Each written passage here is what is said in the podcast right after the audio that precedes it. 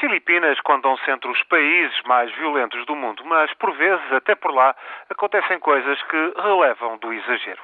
Além das violências que toda a miséria gera, há os conflitos entre católicos e a minoria muçulmana das ilhas mais a sul, uma persistente guerrilha maoísta, banditismo e pirataria, e sobram ainda as guerras de clãs para atormentar os filipinos e as filipinas. O regime democrático tem-se aguentado desde a queda de Marcos em 1986, mas sempre que se aproximam eleições, a violência é exasperante e desesperante. Desta feita, ainda longe das eleições gerais de maio do próximo ano, a barbárie até espantou os próprios filipinos.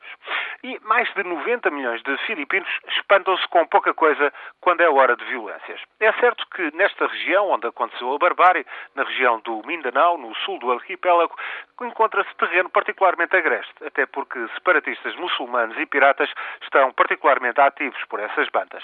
Só que o rapto de cerca de 30 pessoas que se preparavam para fazer o registro de uma candidatura às eleições locais é coisa de ultrapassar as marcas, segundo afirma hoje a Comunicação Social de Manila.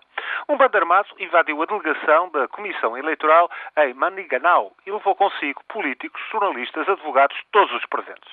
Os sequestrados eram todos do clã Mangudadato, um dos políticos locais, vice-presidente de uma das autarquias e agora candidato a governador.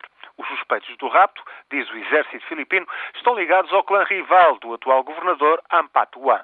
Todos conhecem por lá as violências entre os dois bandos, seus assassinos a soldo e milícias privadas. A saga dos clãs faz história por toda a ilha. Até agora, no entanto, com esta última vaga de violência, já foram encontrados 21 cadáveres, 13 mulheres e 8 homens, todos torturados antes de serem mortos. O clã de Mangudadato jura agora também vingança contra agentes de Ampatuan e Manila impôs o estado de sítio.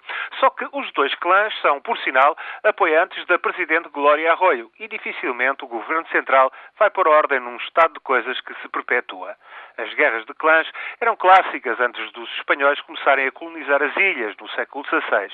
Foram ganhando novos contornos e persistindo no essencial, que é, afinal, gerir esquemas de patrocínio e mediação de favores com outros poderes mais fortes e mais longínquos.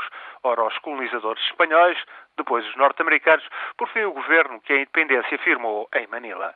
O massacre e a guerra entre os Apantuan e os Mangudadato espantam até os filipinos, mas por lá poucos acreditam que alguma coisa venha mesmo a mudar.